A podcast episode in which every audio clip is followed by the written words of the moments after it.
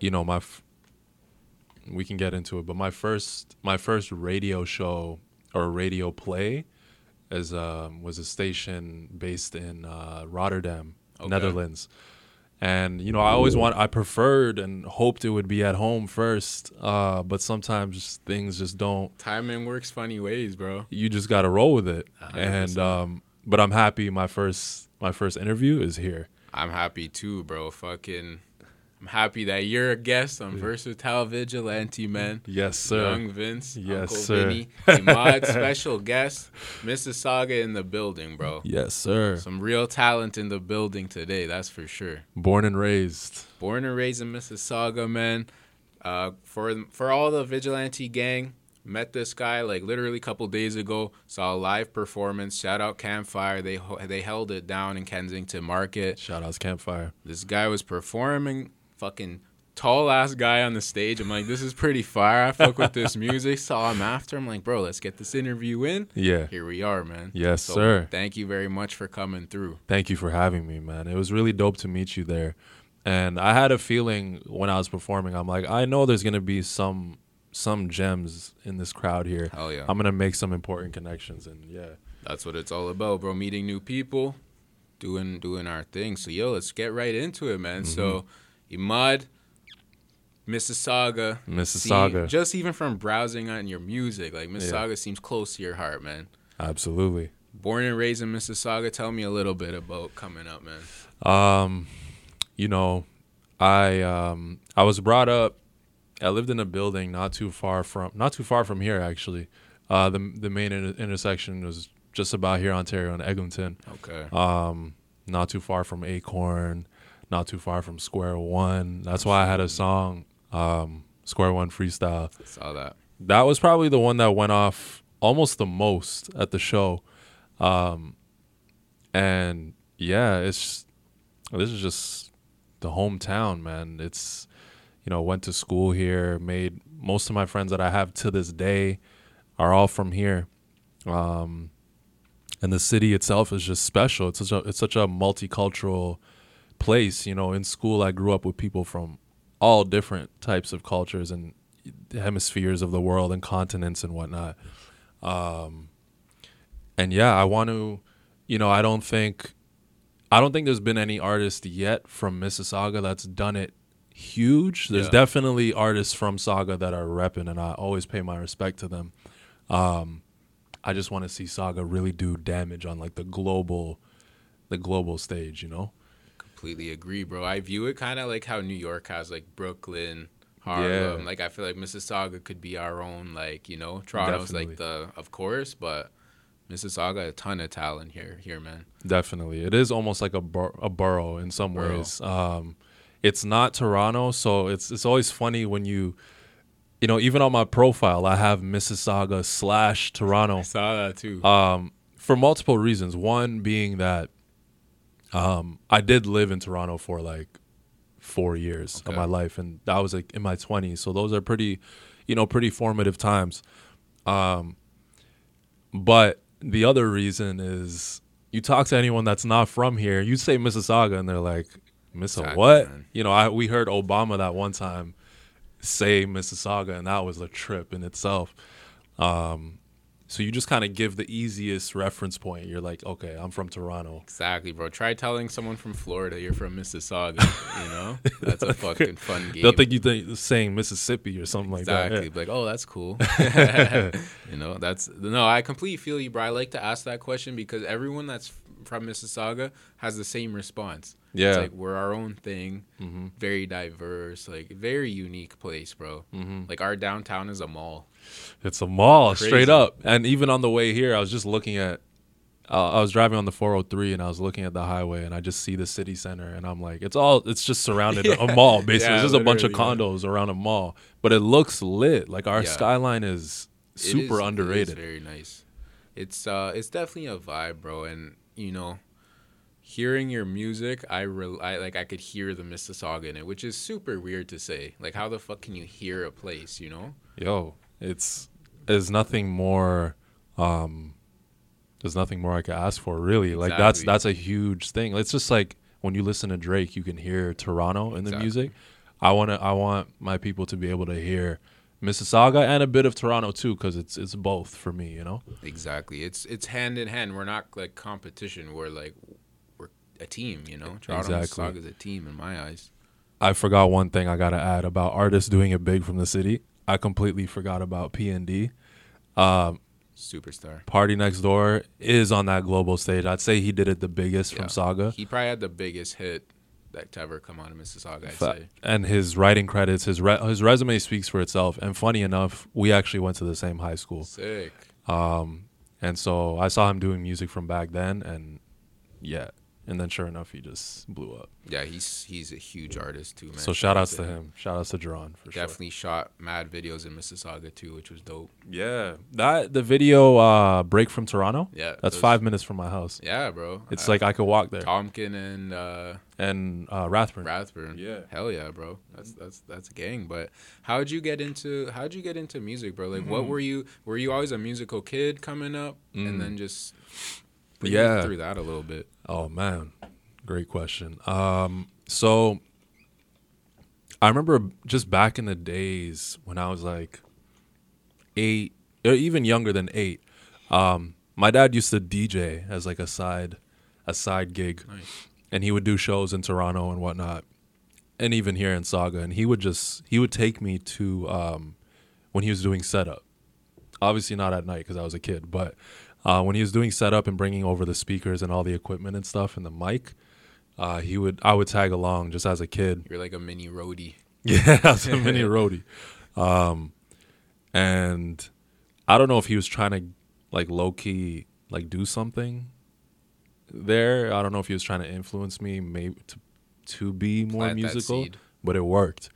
Um, when he would set up, when the mic was hooked up, I would take the mic, and I was so fascinated by the fact that my voice was projecting, and I'd be like tapping the mic. I'd be like, "Is anyone here? Hello." And I'm, I was experiencing that. yeah. Um, and I think as a kid, that just that does something to you. And then um, I'd say fast forward from that, uh, we would always just have music playing in the house. My parents are big on pop, R and B, soul. Um, my sister was big on she, she. I'd say my sister brought me into like the world of hip hop. Um, but we'd have music videos playing in the house. I remember one of my favorite videos that I'd watch on repeat was uh, Busta Rhymes, uh, the Woo-Ha. Yeah, yeah, yeah, yeah, yeah, Crazy. yeah, yeah, yeah. And I was a kid, I was like, oh my god, this guy's so co- like he's so Trust. comical. That's better than a cartoon, man. Yeah, as a kid, those kind of artists, and then later on, Missy Elliott and things, you're watching and you're just like fascinated by just how colorful and animated um, everything is. Uh, I'd say that, th- that those are the experiences early on that like really planted the seeds for me to so get into music. Remembering that as you get older too, you think, wow, that really was significant. Didn't really You don't realize it at the time. at all. Yeah. That's real as fuck. And did you start making music as a young kid too? Or? Yeah. So, um, so fast forward to let's say, uh, maybe like twelve years old. Uh, that's when I saw like uh, by that time I was like pretty like in hip hop already in terms of like listening to Eminem, Jay Z, um, and then Fifty Cent came along Yep. and that just that took my love for hip hop to another level. Um, cause I think I wasn't I wasn't as big of a fan of any artist yet. Like I knew I liked songs by Tupac, I knew I liked songs by Biggie and all that. But when Fifty came along, I was like, "Yo, this is it. different." The energy was just inc- the way he just like everything stopped. Like him and the whole G Unit, Shady Aftermath, that whole time it was like so dominant. So I remember at that time I was completely fascinated and just like, yo, I want to do this. I want to do that. I remember I was I just wanted to join G Unit. I remember? I remember didn't? I remember wishing in my mind wishing that there was like a, a junior division of G. I was like, is there a J unit? Yeah, is that the- is that a thing? Get the G League. yeah. unit. Can there be a Hell kid yeah. a kid a teenage version? They really had it on lock. Like it was crazy. Man. and then watching each of them have their turn, like you see Lloyd Banks come through, you see Young Buck and Beast. Tony Yayo is just like, bro, Bro, is, and then the game, shout yeah, Yayo, yeah, the- you Love remember, Yayo. like all that was, and then obviously the the alliance with Em and Dr. Dre and just all of that was insane to watch. They were really an empire. They were an empire, and I think that around that time, probably when I was like 13 years old, when I was 12, I think Get Get Rich or Die Trying came out, and it was I was just out of control. And then when I was 13, I think I recorded my first song with a. Um, I remember my friend Patrick. Shout outs to Patrick. Shout out Patrick. Uh, he definitely does not rap, but if I was able to find those old songs, it would just be the most 13 years embarrassing. old. 13 years old, he had this microphone. It was like a stick, and it was a computer microphone. Okay. The quality was super trash, but we found some foam and we like put it on the the microphone like this, and like put a rubber band around it, and we recorded to um. We recorded two songs. One to uh, you know, "Damn" by YoungBloodZ. Yeah. If y'all don't give a damn, Yeah, yeah, yeah. give a f- yeah. And um, I forget the second one. And yeah, we we wrote our parts and like just Just remix that shit. remixed them. That's And the quality was just insanely bad, but that was the Bro, you guys were ahead of your time though. that was the formative years, man. This is we're talking like 2005, That's crazy, man. 2004, 2005 around there. That's um, unbelievable to hear. Yeah. Start that shit at a young age. Super young. See what man. happens. Yeah. When you major. And I just super aged myself by the way. If anyone doesn't know, I'm I'm 30 years old, so we can have bro, separate that's questions your prime, about that. man. yeah. That's your prime. 1990, 91, I'm 91. Yeah, 91. yeah, Okay. yeah. Oh, bro, that's not gonna. I'm prime. not. I, I'm not one of those people that's gonna have like an industry age. I know people Fuck be doing that. bro. I rep. Kick you out of the interview. If that was Yeah, the case. no, it's not happening. Fuck I, I shit. rep who I actually am. That's what you're gonna get. man I, I i'm a big fan of i've said this on the podcast even before like the process is so important when you like fucking faking shit you're throwing that away man you're you're removing important things from your life like that's bullshit I think that's a form of. Um, I think that's a form of self hate. It At the end of the day, if you don't fully embrace, like everyone's Embrace own story is their own. You have your own story. exactly I have my own story. When you start photoshopping or editing your story, it's not even you anymore. fake bro it's plastic surgery It's plastic surgery. did you happen to see a couple months ago you know that rapper jack harlow Yeah. did you see he posted one of his like first songs he was like a kid Yeah. bro that was so gangster A to banger. me i love that man Love it. Talking about like texting his girlfriend back. like, Yeah. 14 or whatever. Love that shit. Yo, his rhyme schemes were actually really clean for that age. Bro, the process is amazing. I I feel like we get blinded by those like 18 year old one hit like wonders. I'm like, bro, that's cool, but there's a whole other lane.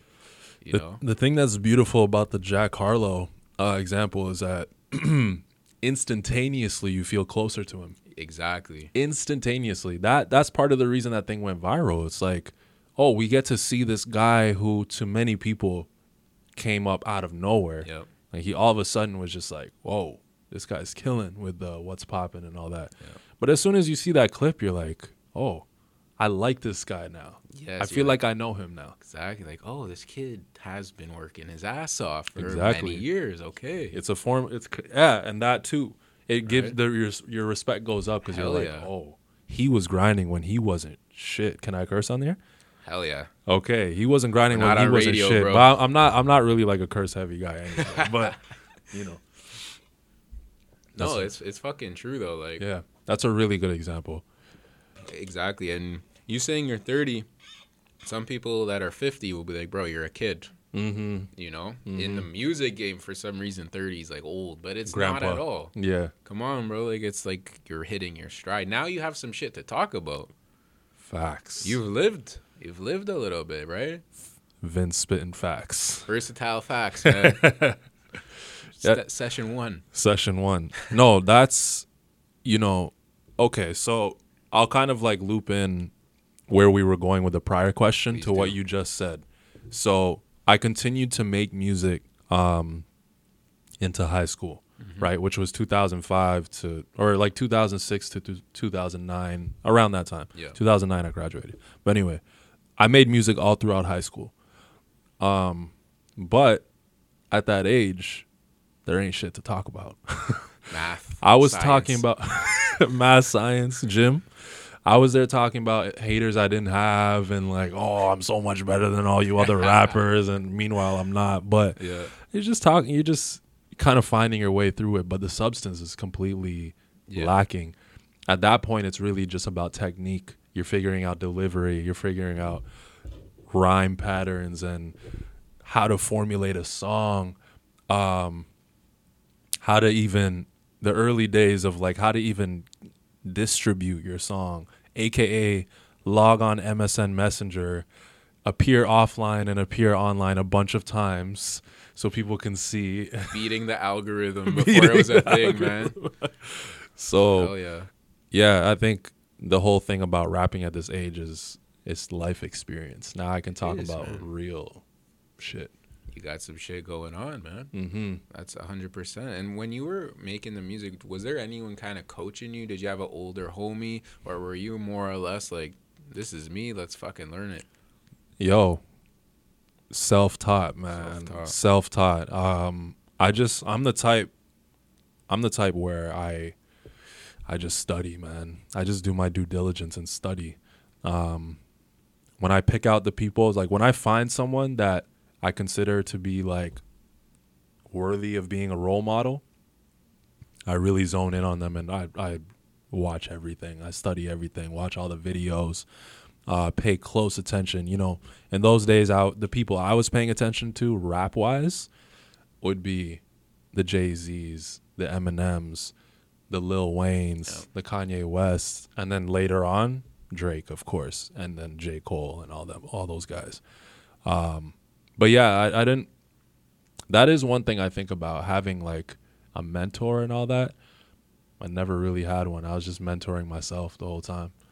That's how it is, bro. Mm-hmm. Sometimes It's in the cards. That's It's how in it's the cards. to be. however it works for you, you just got to make the most of it, right? Exactly. Yeah. And You probably had some. Ex- I- what you just said, I relate to heavy because you probably had some experience where if someone was with you, you probably could have avoided some mistakes, but you learned so much.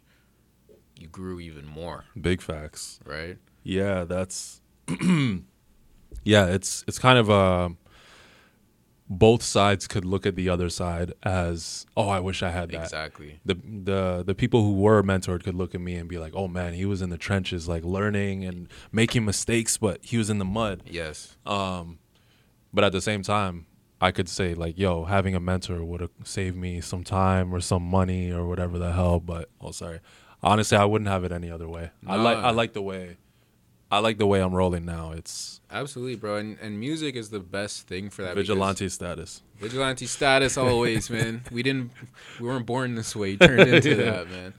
Um, but music is the best way to express those different backgrounds because everyone, even you just named, like J. Cole, comes from a, like a, he was in college and this and that. Then you look at Fifty Cent from the streets, Mm-hmm. Drake from a different country. Like that's the sick thing about music. You could be from anywhere. Your background could be anything as long as you could tell a story. Mm-hmm. Unreal. And everyone has one. Everyone has one. As long as you're in tune with yourself enough, you appreciate yourself, you have a relationship with yourself. The better your relationship with yourself, I think the better the music turns out to be. Completely agree, bro. That's that soul music. Soul music. I uh, I'm jumping ahead, but I, I really wanted to ask you about Jump. this. So I was listening to your music. Uh huh. So far, my favorite track is the Outside track. Oh, okay, sure. dope. Yeah, yeah. So there is a couple themes I picked up on in your Mm. music, bro. One is you talk a lot about like time. Hilarious. I have a podcast titled Time that I did this year too. So I'm like, okay, I fucking know. Yo, I gotta what this guy's jump on that, and we just talk about that. time, and we just talk about like metaphysical things. That's what I'm saying, bro. Time. And then the other topic that I really touched on with your music was kind of being by yourself, like learning on your own. Break it down to me a little bit, bro. I'm putting you on the Mm, spot No, I love it. because I have my thoughts on this. I want to hear what it. you have to say. I, I'm I'm here for all of that. I love the analysis. Um, okay, so first time. Um, hmm, so many things to talk about. Basically, when I so I I went to university. Okay. Um, and I was always philosophical in nature, but in university I literally took philosophy, and um, I just learned a level of existence and the world, and I just learned about all these amazing thinkers from the past and all their theories and just their perspectives on life. One of the things I'd say one of the most formative classes I took was called um, I think it was called the philosophy of dying Okay. Or death and dying one of those it was something like that Not a light-hearted class. not at all but i'm i'm the type like sometimes people talk to me and they're like yo this guy's too much like he's too intense i just love Me too, man. i love all that Me too. kind of stuff you know what i mean Hell yeah. so that class oh my god the professor so he taught he walked us through seneca and plato and all these intense topics and thinkers and whatnot but one exercise he had us do which was insane um, was um, called a he would have us write these consolation letters Okay. where you're consoling someone over a death Fuck. and the first one was like console somebody over the death of their loved one. Write that letter now. How does that sound? So you write the letter. And then the next one was okay, now write a letter about uh, consoling your own loved one. So someone you actually know about someone else. Like let's say like your friend consoling your friend about the death of their parent or something. All it's getting gradually more intense and I'm like equally stunned but like diving into this thing. Eventually it leads to okay, now console, write a letter consoling a loved one over your death. And I'm like, "Oh my god." And then the final one was to write a letter to yourself about your own death that was such a mind blowing op- and mind opening moment. And I was like, really, this is like me confronting my the fact that we don't have a we don't have much time here. Our time is really it's finite. Yes. and you have to remember that always. And that's what they teach in stoicism too. Remember the fact that you're a mortal being and there is an ex- expiry date. And so that is the foundation for me talking about time so much. It's just because i know this, this it'll end one day. So i'm just trying to make the most.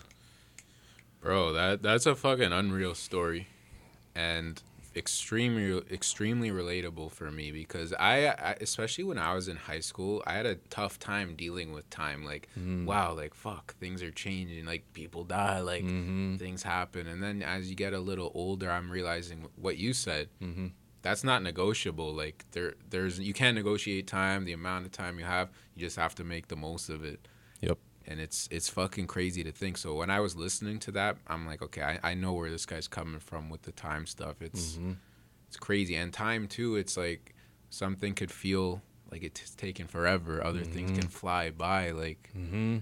it's just so I could talk about that shit forever. No, bro. it's super important, and you'll see it's a common thread through a lot of my songs. Uh, like you said, it's you know, spirit and time is is that, and like that's the core theme of the song. It's like, yo, Yep. make the most of what you have because we don't have a lot of the the cover art designed by my girlfriend. Girlfriend, shout out Nidhi There we go. um, is an hourglass with an S. And the emphasis on yo, make the most of what you have here. Um, Doesn't stop, bro. end of square one freestyle same thing it's living life better when i think about the end even though society would rather just pretend that life will just extend i flipped the script and went and turned death into a friend really had to make amends it's like Bars. confronting Bars. and being in touch with the fact that okay this is just what life is It's exactly right, bro. It is a lot to think about, but you do have to think about it. It's like you said, ignoring it gets you nowhere. It, and the reason I dove into it is because I, I can't, I can't rely on. I've seen how society avoids it, and I'm like, I can't rely on the status quo. I can't trust man. society to teach me about this thing because you guys avoid this topic. You guys don't want to talk about the fact that we will die one day and just talk about it in a way that's like how do we how do you prepare yourself Exactly. mentally for that It's you know what I've found, bro. It's like a lot of people frame it as a negative discussion. It's not a negative discussion. It's all. real shit. Mhm. It, it's one of those things where I understand when you're at a birthday party, you don't want to talk about Yeah, it. of course. There's a time and a place, but yo, there is a time and a place. there has to be and you know when eventually when i have kids it's like i want that to be i want them to be able to come to me and obviously there's a lot of sadness you know them talking to me about oh mom and dad are gonna die one day it's like yeah we are um but just being able to really i think just like work work through it You have to work through it, man. not avoiding it No, exactly. It's all, a lot of talk um, now. there- I hear a lot about like anxiety and Mhm. depression. These words come up a lot, and I feel like a lot of a lot of strategies are more of just masking it, the feelings of it. You know, ignoring it, bro. These Mhm. things are real. mm-hmm If if don't address them, how can it be worked on? exactly You know. I'm I'm not so much about I know how people are into different forms of escapism, Exactly. whether it be through substance. Granted, there's delicate issues around substance use, and I'm not talking about that. But escapism in general, whether it be through substances or just avoiding things, that's real. It's very real, man. Yeah. You uh, you can't. That that's real shit. We're we're not new. We're not Mhm. new on this earth, man. No. There's been a lot of people that walk this earth, Facts. you know. And Yeah. the li- life is the same always. It's just other shit. Mm-hmm. Facts for fuck. But let me get to the let me get to the second part, or not to cut you off. No, no, no. Okay. I, I want to learn the second topic. The second part of what your question was, um, being alone. Yeah, just you. In I'm paraphrasing, but in your songs, you talked about like kind of going for a drive, clearing your head, like Yeah. not chilling with too many people. Yeah, yeah, yeah. Tell me about that, bro. that's um I'd say that's like my introverted way. Yeah. Um I'm pretty like uh, it's funny. I, I used to think that I was extroverted. People call me that. Um but it's it's hard to tell cuz you know someone who's introverted doesn't necessarily I think we think of introverts as oh, oh okay they're like in a social setting they're just in shambles. Yeah. They're just going to be off in a corner in a social you can't that's not actually how it works no. um, it's about energy at the end of the day. Um, and the way I think of it and define it is like if you primarily get your energy from social interactions, then you're extroverted. If you primarily get your energy from being alone and you find social interactions draining, then you're most likely introverted, right? It depends for me. I think situations like this, I feel charged up. Like when we're talking about Yeah. amazing things, connecting, Yeah. sharing ideas, I feel amazing. But connecting back to the song, it was literally one night where I took a night drive. Um, I just remember it was a night in September. Uh, I was going around posting up posters of myself, uh, advertisements that I made with like a QR code, and I posted it on Instagram. So some people watching probably already know. So I went around. I was going around Missis. I was actually in um, the borderline of Mississauga and Etobicoke. I was right by. That's my hood. That's your hood, Yep. Mill Road. That's my hood. I was right around there posting up posters and like by East Mall and West Mall around yeah. there. Um I was just alone and as I was driving through each of one of those bulletins that's on the side of the street, Yeah. the streets were just like empty and I was just I was just looking at the city lights and I was just driving just quiet, no music, nothing. And I was just thinking about like, yo, I'm on the grind right now. I'm on the grind. I'm thinking about me as an artist and just how much life has changed. And yeah, those moments of being alone, you can't you almost can't listen to yourself to that degree if you have all this noise around you. You have all this chatter of other people with their own thoughts and it's just sometimes you need that solo. Let me listen to what's going on in here and in here and then go from there. Bro, probably the most relatable shit I've ever heard, man. I, I, I, when I was listening to that, I'm like, fuck, man. Like this is this is real, Yeah. completely relatable. Cause um, I, I have to do that almost every day, bro. Like take some time for myself and just reflect. I don't know how you are, but Mhm. It's it's super like it's super crucial for me. I definitely fall under the introvert category more. Mm. I'll- want to bring up the campfire event. Okay, yeah, Had a great time at that event. yeah, Loved it. me too. But I had to Shout work to really Campfire. hard. Shout out Campfire. Yeah, I had to work very hard in that situation. Like it's not uh not like naturally like talking to people Oh, I got mingling. you. I I've learned to like enjoy it, but it I that's effort. Mm-hmm. You know what I'm saying? So uh, absolutely. those types of things I like how you said you can't really just put someone in a box. Like Mhm. introvert, you're not just gonna stand in the corner. you never know how skilled know. an introvert might be in a, in a social setting. Like you said, probably you from a year ago to now, someone may have been able to tell more a year ago that you're an introvert, but now, I wouldn't. I can't guess that because the way the way you came up to me at the event was like a social person. You know what I mean? So it's it's hard to tell from that kind of thing. And you know what? Those nights where I've been kind of riding around or just doing my thing solo, Mhm. that's helped me get to further steps, bro. It's like being I've dealt with this a lot. Like being by yourself is not like a bummy thing for me. It's Mhm. necessary. It's like I need to analyze this, Mhm. figure something out. Let's look at that next step. You know, Exactly. That's that's actually the the best way to put it. It's not it's not a bad or bummy thing. It's No. not like, "Oh, I heard uh, one of the quotes I learned in philosophy and all that is um if you're lonely when you're alone, then you're in bad company. exactly. It's like are you good company to yourself? You gotta. treat what is yourself. your actual dynamic with yourself? Like what's your self-talk? What's your what's your relationship with yourself, right? Exactly. And so I think that's one of the reasons that that song ended up um, just going crazy. That's one of my definitely my fastest growing That's songs. a sick song too. And that's one of the ones where i see the widest range of people that like it. I think it's just because the message is so. Who can't relate to that? Exactly. I mean, maybe if you can't drive, but like in some way, yeah, you go for a Yeah. walk. Yeah, and there's no cursing. It's just a very I noticed that. clean. That's just a good song, bro.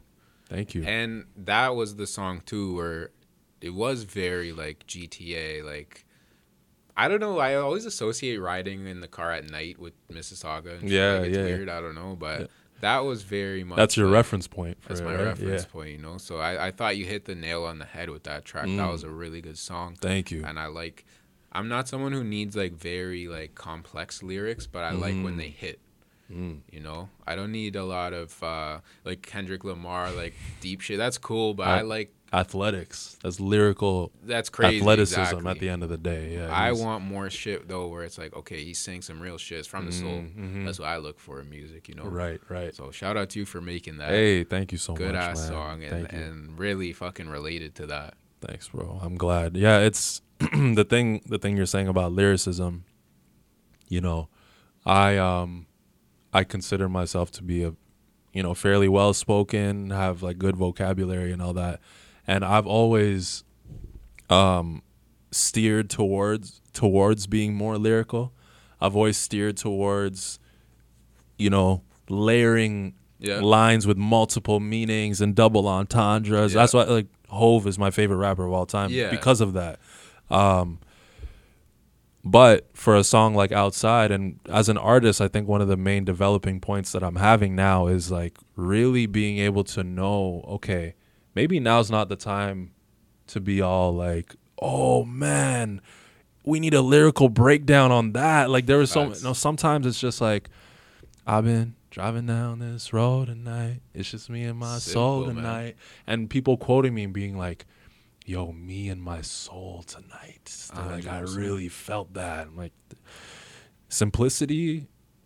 Sim- If you're able to con- get that feeling across with just a few words, that's that's a skill in itself. Exactly, man. You Mhm. mentioned some quotes. I love those. Da- I follow like a daily quotes account on Instagram, and Yeah. they're all like just like fucking hits you right in the I face. love you them. I love them so much. Like wow, one sentence. I'm like wow, that's some real shit. That's like in school when um when you get a paper and you know people always complain about the long word count ones but really it's the short word count ones that you have to be afraid of cuz um you got to communicate that point Make this hit make this hit now. Like you only have this much space to make it count. Yep. You can't be blabbing on about this. No fluff. Cut all the fluff. Can you can you communicate your message in this amount of space? That's a task. Huge. And you know, you alienate a lot of people when you make your things too wordy, too advanced. For Kendrick, for a lot of people, you know, there's on one side there's Pulitzer Prize, Yes. it's incredible, but on the other side, it's like I can't listen to that. Yeah. Not me, but there's audiences of of people that his ver- his music is very much not for because For they sure. hear the lyrics and they're like, "What's going on here?" It's like too insane for them. Exactly. Um, whereas you have Drake on the other side of that, who's like Mister, make it as accessible as possible, but then also try and preserve some level of like lyricism at the same time. Yeah, he flexes his muscles here and there. Yeah, man, he's I mean he's super talented. So Again, music, man. There's a place for everybody if you believe in it. Mm-hmm. Thing about Kendrick that I respect, I'm not a huge fan of his music, but he's never like, I feel like he's never really swayed from what he's trying to do, which I respect. integrity for days. Right? Like, not exactly my style, but it's his style. So keep doing that. You know? Exactly, and that that commands a lot of respect. It does. When you see someone do that, even a guy like J Cole, it's like you could see his growth over the years. You could see the, you could see that he's maintaining the integrity, but then also doing things that maybe you wouldn't have expected from him, like. Like Pride is the Devil. I may not have expected a song like that from him Right. five years ago, right? But you could see he's trying to move with the times, but then also he knows who he is. Sort of thing. Exactly, man. Staying fresh and keep exactly keeping that old school shit too. Mm-hmm. Mm-hmm. How did you uh, kind of go back into the actual like recording stuff? Like when Yeah. did you start dropping your own music? Um, so are we talking like the the high school days, or you mean the current era? Were you dropping in high school? I was dropping in high dropping, school, okay. and I was dropping under the. I almost don't want to say the name because people to, are gonna man. look me up. All right, man. Hey, Drake was on Degrassi, bro. you always got to start. this is my. Degrassi. Um, I was dropping under the name Bonafide. Okay. B O N A F I D E. Um, this was in high school. I went to Applewood Heights, um, and so a bunch of us were. Ra- it wasn't just me. It was like a, a group of us rapping um, and putting out music. So, for anyone keen enough, if you want, you will find my music out there. I put out a whole mixtape with one of my boys. He ended up coming to the show. Um, he was in the crowd. That was a surprise for me, and it was, a, it was honestly a full circle moment because I look in the crowd and I see the guys I was making music with in high school, That's dope. and now, you know, I'm now the moniker is just my real name. It just comes full circle. Um, That's incredible. super sick. Incre- I wish I, I I need to tell that story on social media a little more because that shit is just life changing, honestly That's so cool, bro. Clip this part. and and the guy who I made the songs with even earlier, Patrick, um, he was in the crowd as well. So it was just insane. Like all the stomping ground people were there, um, including my parents. love it. And so yeah, I was putting out. By the way, if I'm ever not answering a question, just please Nah, steer me in the right right Killing path because my brain be firing a lot. Um, so I, I started putting out music in high school. I would upload it to where would I upload? that piff. Not that piff. Um, damn, SoundClick, Yeah, I remember that. MySpace, of course. Yep. Yes, I was around in the. MySpace days, and I seen how big Drake was in those days, and I was like, okay, yeah, this guy's out of here. Um, Yeah. Um, I feel like I used another site, but I'm forgetting. I put it up on like Z Share. I don't know if you remember Z Share. Yeah. That was one of Was the that ones. like the torrent, one of the torrent ones? It was just like an MP3 sharing site, and then Sounds you just send these bootleg links out to people. sites back in the day, Lime links, like I don't know what kind of viruses these sites were giving us, but but they worked at the crazy. time. And a lot of the time, it was literally just putting loading up songs on an iPod Nano and bringing it to school with the headphones and being and like literally just like being around the friends and being like, "Yo, I dropped a new track. Want to listen to it?" Nice. Like putting the earbuds in their ear and looking at their rea- reaction as you're playing them uh, the songs. And yeah, people always enjoyed it, uh, but never did a show or anything. actually I did do a show in 20 in 2000 in 2009 I did a show just by Square One. I don't know if you remember Enfield. It's still a club now, right? Is it still popping? I think so. Are you What kidding? did it? To, what was I know I know it was called it was called Enfield. I think now it's called like Tilted Kilt or something like yeah, that. Yeah, I've been there before. You know that one? That, yeah. It used to be Enfield, and I did a I did a performance there, hosted by. I'm just name dropping like crazy. Please by- do, bro. Hosted by Vince the barber, who's like, his barber shop is where they do the um, what's the one with LeBron and and uh, no way. Uh, yeah. I know exactly The shop. about. The shop. HBO. Yeah. Yeah, that's his barber shop. Shout So out he- Vince the barber, bro. Vince the barber. Shout out to Vince. Um, and he used to he used to cut hair out of his condo just by Square One. I used to get haircuts by him. So shout out to Vince. He went crazy, but he hosted this uh, open mic thing, and so I went and performed there for the first time. Um, I did I did like two songs. I was so nervous. Um, Nico from OVO was there randomly because he's Filipino and Vince is Filipino. There's just so much history, bro. Toronto shit. Toronto shit. Toronto slash Mississauga shit. Um, that's that era. Okay. And then this era, I literally we're we're walking up to my one year anniversary of my first song, Spirit and Time, which was released on December sixteenth, twenty twenty. Coming right up on that. And I have something special planned on the anniversary. Sick. I got a very Keep your eyes out for that, man. Keep your ears ready. I got a very special release coming out. Yeah, So you took a pretty good break. I did. Just were you like, you know what? Let me just do something else for now. You fall out of love with it. Never, never, fa- never fell out of love. Um, I think it was a thing. This is where mentorship comes into play. Okay. This is where mentorship comes into play. Because at the tender age of 18, 19, making songs, I don't understand how to make it into a career at this age. For I just know I'm dropping songs and I'm like, it'll take off or it doesn't. Like when Yeah. you're naive, you're just like, I'm gonna blow up. Like Yeah. I'm just gonna, someone's gonna find these songs. You don't understand the marketing aspect. Um, and at that, those times, marketing is different than these times. Now, now Yeah. it's social media. Back then, it's kind of social MySpace, social media, early social media days, but it's just it was a little different. I didn't understand how to make it a career in those days, and you know, when you're 19, you're doing music, nothing's really happening. Um, you're trying to figure out, okay, like now I gotta like, what do I find a job? Do I go to school? Do I go to college, Yeah. uni? Like, what do I do? Um, and I was like, okay, music just isn't it. Then like I have to be an adult now. You know, I'm almost 20. I got to figure out my life. Um, and so I did just that. I went to university, got my jobs and all that stuff, did full time work.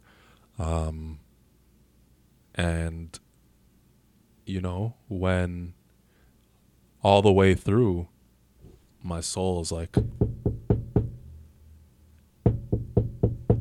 I go to sleep at night.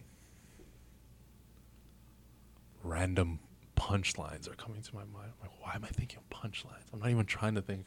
Someone says something, and I'll be like, oh, that would be dope if they said it like this in the rap. Or I hear a melody, and I'm like randomly singing melodies to myself, and like try, I'm singing things that other people are like, yo, that's catchy. What the hell? And then they're singing it back, and I'm like, not paying enough attention to it Mm-hmm.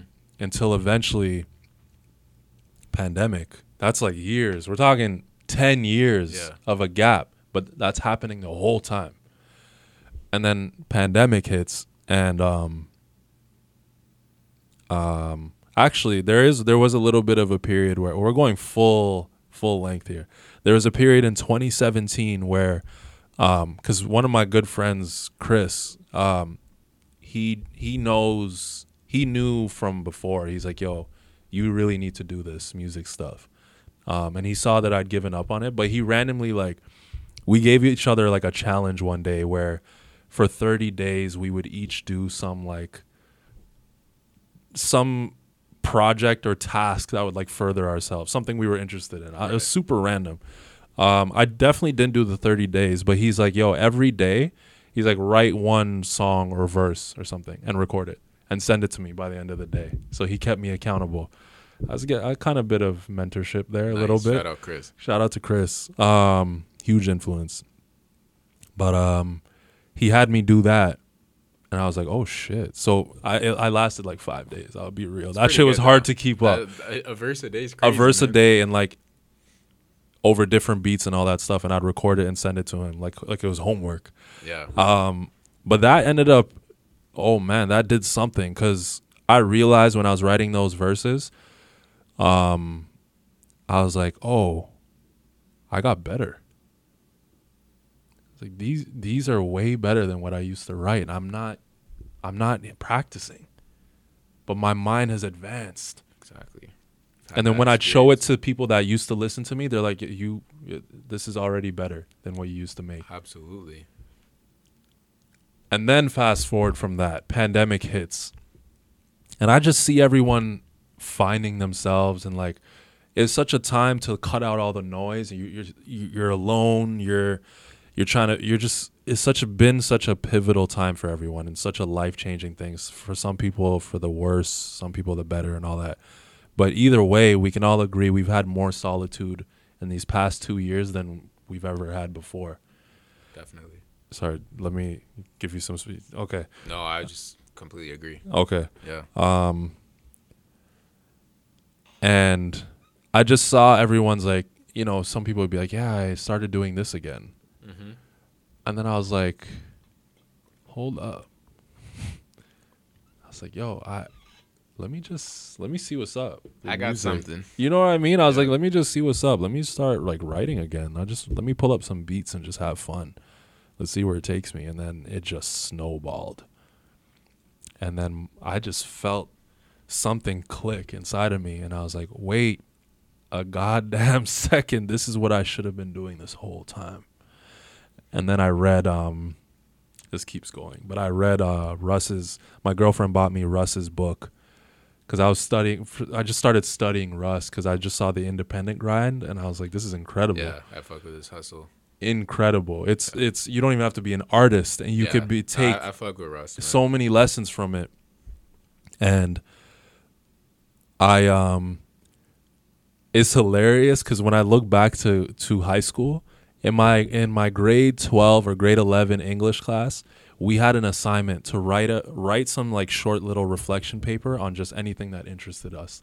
And I think it was when we just got back from summer break. So it was Mhm. September time.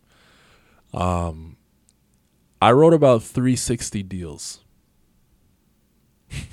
owning your ass, man. 2009.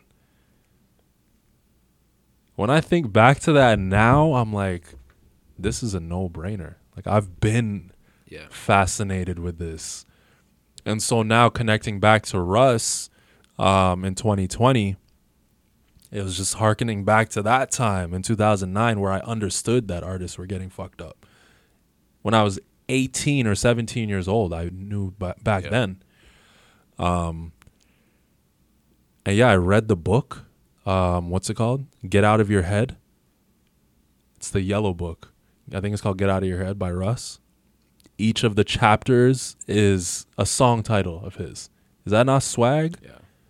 He's a super marketer, man. Bro. Yeah, he's a beast. And so I read that book and it was just it was over from there. That's the long answer to to your question. It just really solidified. And it's like I had to I need I needed to go on that journey, experiencing life, and then I found my way back to myself. Beautiful, bro. Yeah. That that's life, man. That's life. That's life. Just living to go and doing some shit. For real. That's excellent story, bro. And most people that stop doing what they like doing at 19, 20 did not pick that shit back up, bro. So for you to even have the hmm. balls to start back up, mm-hmm. you're essentially starting from scratch because you're you're so much older, a mm-hmm. different guy. Yep. That takes balls, man. So I commend you for that. Thank you. That's huge. I appreciate that, man. No, it's uh, yo, it, and, and it goes back to our time discussion. Like, why not, bro? Okay, I didn't do it in the last ten years, but I'll do it now. I'll do it now. It. It's a it's a you know, I understand for a lot of people will hear this and be like, oh, he's old, like whatever. I'm not. Uh, it just they'll feel funny about it. Um, but if there's anything that's beautiful about hip hop nowadays, is it's expanding. It's not just a young man's game anymore. No. It is very much obviously dominated by young men, but you look at some of the legacy acts, you look at the Jays, the Nas's, all these guys, you know, seeing them on that record with Khaled. Um, sorry, not sorry. Amazing, amazing song, but you just get to see them stunting. Like you see Nas talking about being uh, what is he? Cryptocurrency, Scarface, and like Jay, another B. Oh, sorry. It's just you watch the video. These are men. These are leaders. Yeah. Exactly. We have dudes that are in their 50s leading us in hip hop, and right behind them, you have Kanye at 45 or however old. You know what I'm saying? Yep. So, hip hop need not be just a you know 15 to 25 year old game. It's like how interesting would the songs be if everyone's in the same demographic? It's hundred percent true, man. You want people of different perspectives and life experience to Exactly. to speak their truth. And for someone like um, someone like myself, who I watch a lot of interviews, stuff like that, I Mm-hmm. love watching the older artists speak, listening to them speak. I love the young guys, of course, because they got that spirit that you know uh, you can't replicate that when you're Mm-hmm. In your fifties. Yeah, but yeah. the fifties, you got that experience, man. Yep. You, you know what I like about those guys, bro? They're all so calm. Mm. Like Jay Z, of course, he's a billionaire. What? Why wouldn't he be calm? Yeah, Mhm. it's also because he's gone through so much shit. He knows So what much, to turn up on, what to chill out with. Facts. Drake too. Yep. Listening to Drake speak, I really like it Yep. because you know he's thinking about shit. He's gone through a lot of shit. It's been over a decade, man. Oof, man, this guy hasn't slowed down one bit. Mm-hmm. So that that's where mentorship. You don't. I don't know if you even need to personally know them. You Facts. know, use yeah. that. Use those resources. That's what I'm talking about. Yeah. Really, um, yeah, you don't necessarily need to have that person beside you coaching you on what to do, but as long as you just be a student, Be a student, man. be diligent, be vigilant, be versatile, just like you know what I mean. Like the internet, Exactly. the internet is at our disposal. You just look, go on YouTube, like study these guys, study their careers, study other people. Like even me watching Kobe, I'm not, I don't play ball, but watching Kobe, it's like, how can you not be inspired by work ethic like that? You know? Man, and we were talking about before the podcast. uh, Probably his last interview ever did was on the Matt Barnes podcast, All, uh, All the Smoke. Mm-hmm. He said something that really hit me, bro. He said, "Man, young young players will reach out to me looking for help. Mm-hmm. They'll be like, "Yo, help me with this," and he'll be like, "Bro, I'd love to help you- help you, but you need to tell me what you need help with. Like, I Mm. can't just." Show you everything I know Mm-hmm. because that won't work for you. It worked for me. if you need help with a fucking jump shot in the Yeah. in the in the corner, okay, I could show you some shit. Mm-hmm. And that's life too, bro. I, like if someone needs help, you they need to tell you what you need help with, and same with us. Mm-hmm. If we need some guidance with what, Mm-hmm. you know, it's Yeah, like, yeah. help me. Just help me. They're You like in the water flailing, like just like no, like you need to help yourself, and then we can do more. The Yep. 360 deals, man. You sign to a label, you think they're gonna take you where you need to go. You still gotta work and, Hmm. This- and know exact. You know that that's the real relationship. When you know what you're trying to do, yeah. just need a little bit of This is a huge topic, man. huge topic. Man. We're talking about independence and like independence, man. intrinsic work ethic and it's with the so being by yourself in the in the car like doing Mm-hmm. all that and i'm someone who does that all the time i've always known that you can't do it on your own mm, i gotta put the majority of the work in mm-hmm, but being around really good people that know what they're fucking doing mm-hmm. is really how we take steps forward absolutely. we can't rely on them though Mm-hmm. right It's Like, that balance that of balance of you know knowing knowing your own ba- bandwidth, yes um, knowing that you can't ultimately you can't do everything, especially as you scale up. It's just Exactly. it's actually impossible. You can't you drive yourself insane and you don't have enough time or resources. exactly and it's not efficient It's not efficient. russ talks about not signing to labels but he has a team He has a team. he's not doing everything himself because he knows that's not smart. It's not, and not. It's just flat out not feasible. So as you get to a certain level, I do want to get back to the point you said about Kobe because I love that. Please do. Um, but as you scale up, it's actually impossible Yeah. to um, to uh, do everything by yourself. If you want to be at a level that's like local, just only doing shows, sure- maybe you can manage it by yourself. Yeah. But if you're trying to go global, you gotta start appointing people. That being said, I think it's hilarious when people get managers way too early just for optics and Yeah. And just for It's status and be like, you know, I can't talk to you. You talk to my manager. It's like, what, what are you talking about? Like, Like, what- bro, you're just checking memes all day. yeah, like you're not that busy. Yeah. Just relax. You could Like, take your own calls. Yeah, you could take, bro. and it's like um, like um, I had a conversation with um, I'm not gonna do any more name dropping. Forget all that. Uh, I had a conversation with some friends and producer, artist people, um, and we on this exact topic of you should only really get a manager when you physically cannot manage it all by yourself. Yeah. you need help. In that case, it could, you could even get an assistant if you wanted to. Yeah. Um, and if you want to, you want to make sure you run your own ship and not pay out 15 to 20 percent of everything you're getting. Hire an assistant, and that person will help you do all the admin and all the tasks that you need to get done.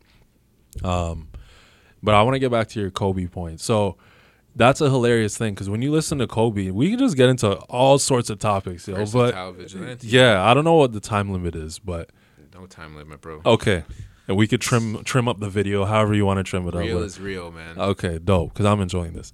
Um, but the thing about Kobe, like when you listen to the interviews and all that, and you listen to the things he was looking at, like he he had a thing where, um, uh, I was watching Kanye on, um, I was watching Kanye on Drink Champ, Drink Champs. That recent that, w- Yeah. that interview went crazy, and he was talking about, um, like he linked up with Kobe one time and Kobe had the phone out. They were watching on the phone, and they were watching clips of um, who was it? Was it? It wasn't Kareem Abdul-Jabbar. No, no, no, no, no, no. Who was it? Was it Magic? Olajuwon maybe. A lot. No, it wasn't. A lot. I think it was didn't watch the Magic. Magic. That would make sense. No, was it Magic? Or was it Scotty? Fuck, it was some older player. Yeah. Some it Hall was of Famer. some Hall of Famer, and um, Kobe was paying attention to that. That player is known for one thing, basically, Mhm. but Kobe was paying attention to like his footwork, Mhm. and Kanye was so thrown off by it because no one thinks that way. But when you think about all the people that were asking, all those players that were the younger players asking Kobe those questions, do you think someone told Kobe to look at that other player's foot, footwork? That's a result of Kobe spending time on his own, Yes. figuring out how to perfect his craft. There's that's that self-reliance. That's that I'm independent. I take ownership and responsibility over my own development Yes. as a professional in my field. And there's not the the hilarious thing about those younger players f- flailing around like help help. The hilarious thing is that the very thing that they're looking for they've already defeated themselves because you're asking you're you're uh outsourcing it. Yeah, you're looking for a shortcut, you know? You're looking for a shortcut. You have to be a versatile vigilante and is it vigilante or te? Whatever you prefer, bro. That's again versatility. You have to do it yourself. Go in the mud. If I was Kobe, the answer I'd have for them is go try and figure it out. You haven't tried enough because you're just trying to not use your. You're being mentally lazy, Yeah. and you're just trying to be like, oh, uh, make me a better player. Like I can't make you. You have to make yourself a better player. Exactly, man. Kobe would go to Jordan with questions, but very well thought out questions. Yes, and Jordan would be like, "Who the fuck is this kid? Like, oh, a he's like an insane student, but he's brought it far enough where he's like, okay, I've thought about this as much as I can. Now I have my question. Exactly, man. Want to hear a funny story? Kinda- Sure. It's it's kind of off topic, but you'll understand. So, Yeah, a good friend of mine the other day, we were talking, and he doesn't give a shit about sports at all. Never cared, no interest. Mm-hmm. Cool. But he was telling me, he's like, man, it's hard for me to like kind of network with some of the guys because sports is such an easy topic to bond over, right? Like Facts. shoot the shit about the game last night. Super easy. Build relationships that way. and I'm like, I feel you, bro. But listen, you are gonna be trying to you're gonna be trying to talk to people that have been watching sports for like 20 years. Mm-hmm. You've been watching sports for like a couple months. They can tell. Yep. Right? Ten thousand percent. They can tell, and they don't want to talk to you, not because they don't like you, but mm-hmm. they want to talk sports with someone who really knows sports. Yep. And like same with that Kobe shit, same with that artist shit. Like you can't be mm-hmm. having you can't be up here and having a conversation down here, bro. It doesn't help either of you. Nope. It's like it's frustrating for me and it's not mm-hmm. gonna help you. One hundred percent. Like Yeah, you can bro. feel, you can feel that it's a waste of time. Waste of time. You can feel like when it's like just off the fact that you asked me that tells me so much. Exactly. And not even on a disrespectful thing. It's Not just like, bro, disrespectful. we're, not, we're not ready for this. You're just yeah. It's like the fact that you had to ask that tells me that the the level of of like diligence that you have. You Yeah. didn't you didn't think much about this. You're just kind of like brainlessly Not asking me there yet. things. Yeah, not quite there yet. Um, that's a really that's a good one. That's Yeah, I, I just laughed because I told him that straight up, and he's like, "You're right, bro." it's true. It'll You come know, across. like- you got to just be yourself and own it. Like me, I'll yourself, tell you right now. I have. I'm pulling out all these references about Kobe and whatnot. I'm not the biggest sports guy at Yeah. all. I wouldn't be able to sit here and talk to you. I'm wearing a Raptors hoodie. I can't tell. I couldn't tell you the roster right now. I'm not even really paying attention like that. I just know that this is a team that I was. I used to wear. Uh, actually, I used to wear a Chicago Bulls hat for because of Jordan. Uh, but I just know that um, this is homegrown. Home team, man. You know, I used to work at Real Sports for a little bit. hmm Square one Huh? in square one. No, Real Real Sports Apparel in the in the Maple Leaf Oh, in the okay. Rogers Center. Okay, okay. No, okay. not Rogers Center. What is it now? Uh, ACC used to be ACC. It used to be ACC. We just realistically it's the ACC. Yeah. Now, oh, Scotiabank. another corporation. I gave Scotiabank the look just now. Facts. Um, Still sponsor me though.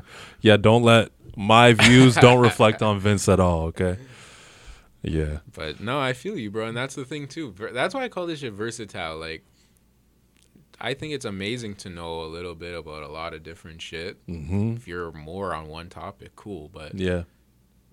you know, let's let's talk about some different shit. Facts. You know, Yeah. I learn, you learn. That's blessed. That's some fun. That's what it is. I'm I'm oh I've always been more into I remember at um man, as at the age of like 12 or 13, for some reason I thought I was like, okay, I'm a young like mixed black kid and I'm like, okay, I got to either I got to either play ball or rap Mm-hmm. um that's just the thing that's like taught at a young age. Um and i remember asking my sister one day i was like i was like these two career paths i'm like do i rap or do i play ball? And then she gave me the pros and cons of each. And she's like you know if if you you can flop as an nba player but still make bank. Um but then as a rapper if you make it huge like you go crazy and i'm like oh and then i always just love hip-hop more if i had to pick That's a good way to look at it, man. Yeah. Whatever you like more, yeah fuck it. You do have the fucking height for basketball, though. For sure. definitely definitely That's hilarious. pops tried his best to get me into playing ball Get some but rebounds. but man. it you know him taking me to the those dj things seemed to work a little better There you go. He knew what he was doing. In Yeah. One of the, one of those ways he knew. So music wise, currently, bro, what's the uh, what's what's the goals? Like, what what are you trying to do? This is uh, something you want to rock with full time. Like, this is your this is your career. Mm. This is, you know, this is plan A and plan plan Z. This is Love or it. Z, whatever. Um, this is this is my calling. Um, I want nothing more, nothing less. You know, it's it's music or die. Um, till the end. You know, I want to be. That's why I am looking forward to see where guys like Jay Z take. Like, I do want to see Jay Z drop another album when he's sixty. Probably. I want to hear that because he's still amazing right now. So what's gonna change? Like, he's just always Yeah. incredible to me. 444 is an incredible album. and you're hearing reflections from him that I've never heard any other rapper talk about. No. He's talking about legacy. He's talking about being a better man. He's talking about the ways he's wronged his family, family feud, like all these themes that are you just seeing someone grow. Um, and so for me, music wise, it's about following suit. Like I hope to see these guys pave the way, and then I'll follow suit. And I do want to be doing music until I, I, I said it on my live stream not too long ago. I want to be doing music until I'm on the deathbed, and even then, I hope I can come up with a catchy hook. Hell yeah, man. If I can come up with a last hook or punchline on my deathbed, and those are my dying words, I'll be happy. Hopefully that's not your best one though. Hopefully that one you got you enjoyed the royalties Yeah. before, you know. Hey, we'll let my kids and grandkids There eat off the go. royalties of True, that one. You know, Very I'll, I'll own all my like that. publishing at that Yeah. time. So I mean, Oh, I yeah. still do, but you know, That's real shit, too. Do you you you're a one man show right now? one man. Well, mm, no, let's not. Let me not say that. Um, primarily, yes, but very important to shout out my guy. Um, f- yo, I still don't know how to fully pronounce your name. Is it Klajdi? I call you Clyde sometimes. He's a guy that I met. Um, he's a guy that I met off of. Uh, there's this website called Looperman.com. I don't know if you've heard of it. Basically, people go on there to find loops, sound Okay, loops dope. for songs, and then they build a beat good around idea. the loop. And there's forums on the site. And so you have producers, artists, engineers, and just everyone into music and making music um, on that forum. That's dope as hell. And so one day, um, I'm so glad I got to tell this story. I haven't told it yet. Let's get Um, it. Exclusive. Exclusive. Um, one day, I was just like, yo, I need a team.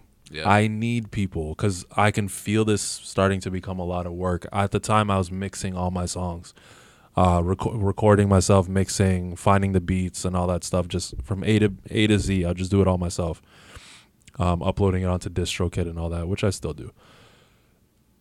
I made I drafted up a post. I'm like, okay, I need to word this in a way where I'll attract people that are really serious about music. Like I'm not trying to be here for here for a second, gone the next second. So I just wrote it in a way where I'm like, yo, I'm really looking to build a team of people who are serious about their craft. Yeah. I pre- I'm down to hear artists, but I really prefer producers, engineers, because I'm the artist. You know what I'm saying? Yeah. Like that role is You got filled. that good. I got that. Um, and sure enough, two people reached out to me that I still am in contact with to this day. One of them is an artist named Cabid. Shout outs to you, Cabid. Um, we've done two songs together already, and more to come. dope. That's my guy. He's out in um, he's out in Oakland, and he's like 15 years old. He's a young kid, Shout out but Bay. super potential. Yeah, shout out to Bay. Um, and then my guy Klajdi, aka Clyde. Um, he's from Albania Let's go. producer engineer and he hit me up and he's like yo i like your music um, and we it's been done since then that was like in january or february and now we've just been locked in since I love that. he either he either produces the beat or will take a beat i send to him and rework it and just make it sound make it sound nice and take my vocals make them sound crispy uh, so he's a crucial part of the team for sure I love that, bro. I've always enjoyed when artists have a like kind of a producer that they tap in with. Yeah, you think know, that's a great strategy. watching motherfucking Drake and Forty, the the tag team. Arguably the best combo.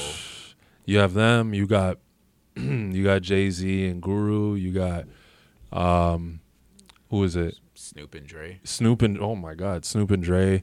You got J Cole and it's not it's not Ali. Ali is Kendrick's guy. Yeah, mixed by Ali. J Cole has a guy, but I forget his name. I'm Ibrahim sure. or something. I forget. Something like that. But there's some great Yo, there, having that as an artist, that is such a blessing. Yep. to be able to have that person who like really is like down same work ethic as you maybe even more sometimes Huge, man. and they just know the craft and they know they can sometimes point you and uh do this do this one again try it like this they can coach you and stuff they're It's excellent. It's that, that's some of the best music ever, bro. When you're just tapped in with each other, really speaking that same language. facts Excellent. So that's good to hear, bro. You're on the right track. thank you Um, that's dope, bro. And t- touring is something you got on the like COVID permitting. I know that's been fucked up, but yeah, yeah. Um, seeing you perform, you have definitely a stage presence too. By the way, Thank you. Thank you. Um, you know, performing is definitely something that um I take very seriously and you know, I haven't even performed much, but I just know from before I even did it. Like I the amount of times I rehearsed for that performance, insane. And I don't think most people would do stuff like that. I what's really a rehearsal look for, look like for you? literally going in my basement and just I have an SM58 microphone, so I'll hold a microphone not connected. Yeah. just hold just Just just, to to- be able to f- feel it Yeah, and feel how it feels to move around with it while holding a mic and make sure your mic positioning is good and all that. Yeah. And then I load up the songs.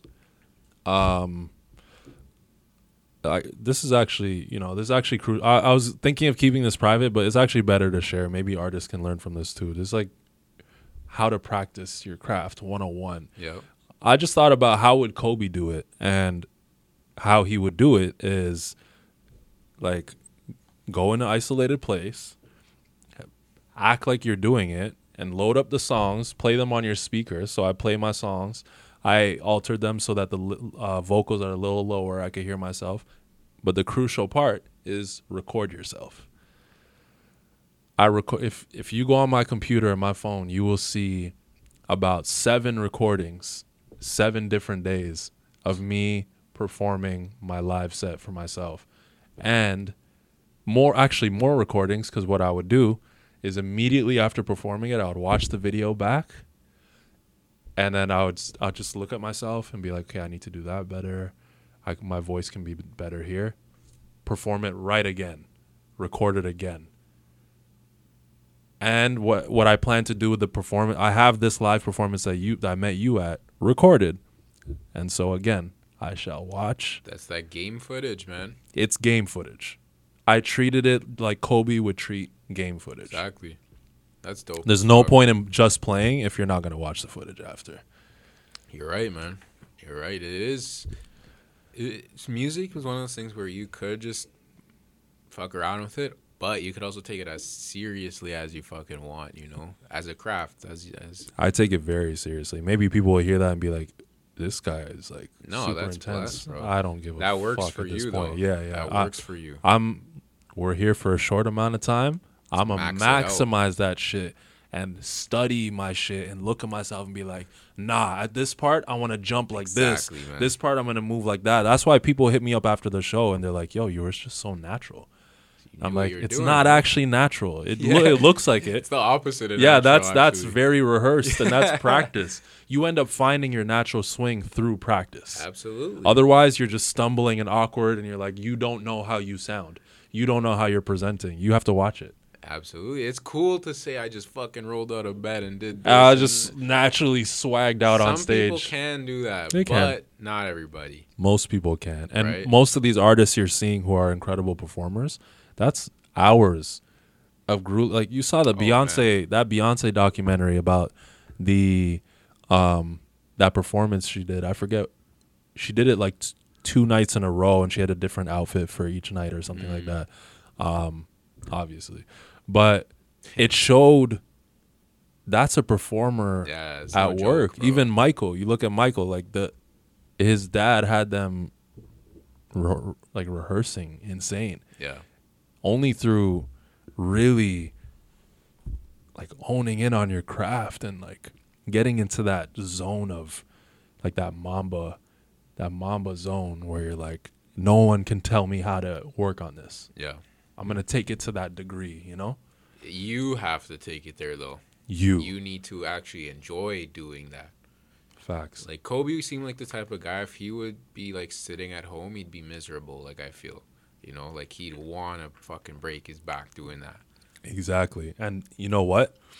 I knew when this I, I didn't even answer your question. Just for the record. We're gonna get back to it, but I knew when I was rehearsing, I tapped into a zone and I'm like, I fucking love this. Mm-hmm. I love this so Yeah. much. When I'd finish, I'd feel I'd feel exhilarated. I'd feel like, oh my God, I'm ready. And then when I when it was game time, and I got on stage. I did the gut check. You know when you know when in school when you'd be sitting in class and it was your turn. It was your turn to present for the day. Yeah. You'd be in the. You'd be sit first. The other people, the other students would be presenting before you. You'd be watching them be all nervous, and you'd be se- secondhand nervous for them. Excuse me. Um, you'd be sitting in the class, and you're like, you're comfortable because you're sitting on the class. You're sitting with everyone, looking at the front. But as soon as you get up to the front. and you stand up there. Now you're in the opposite position. You're looking at the class and you're like, "Oh my god." The butterflies come and you're Yeah. like, "Yo, it's real." But I did a gut check like that um when it was when I was for the show and I looked at all of you guys in the crowd and I was like, "Oh, I'm about to kill this." I don't feel fear. I feel excitement That's what you're here for, man. this is what I'm here for. And that's partly because of preparation. For sure it is. That's from you know, in school you're scared to present cuz you're you're talking about a topic that you don't give a shit about. Yeah. But when you're up there up there on that stage, yo, this is me. This is me in my music I'm about to communicate to the people. It's my life. That's my life. There's nothing to be afraid of. Yeah. That's real as fuck, man. No, that that that's what I would want from an artist, you know? That Mhm. confidence, that superstar shit. Superstar is not measurable, you know? Mhm. It's something you have, like Facts. presence, you know? Facts. Stage presence. Mm-hmm. And things like, I'm not just robotically up there, like, oh, I'm just gonna rap my lyrics and sing my songs. Like I'm, I'm looking at people. I'm in the moment. I'm present. There's, there's mindfulness that goes into that. Exactly. Let me look around. Who's who's enjoying? Who who who needs to be picked up a little more? Let me let me walk into the crowd. So mu- Exactly, multiple man. times I'm like, Exactly. I even said it in the mic. I'm like, let me go be with- be with my people right now. and that that alone, that's people are like, whoa. for the audience. They love that. Yeah. And granted, a lot of those people, they know me from like my presence to them is normal just because we're friends and all that. But it just, I had people tell me after, they're like, yo, when you came into the crowd, it's like this, whoa.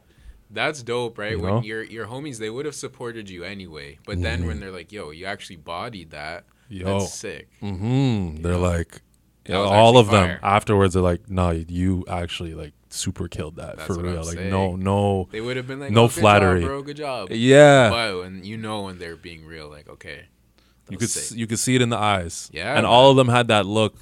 My one boy, one my one homie came up to me, Chris, um, who doesn't. He's very much not the type to just like.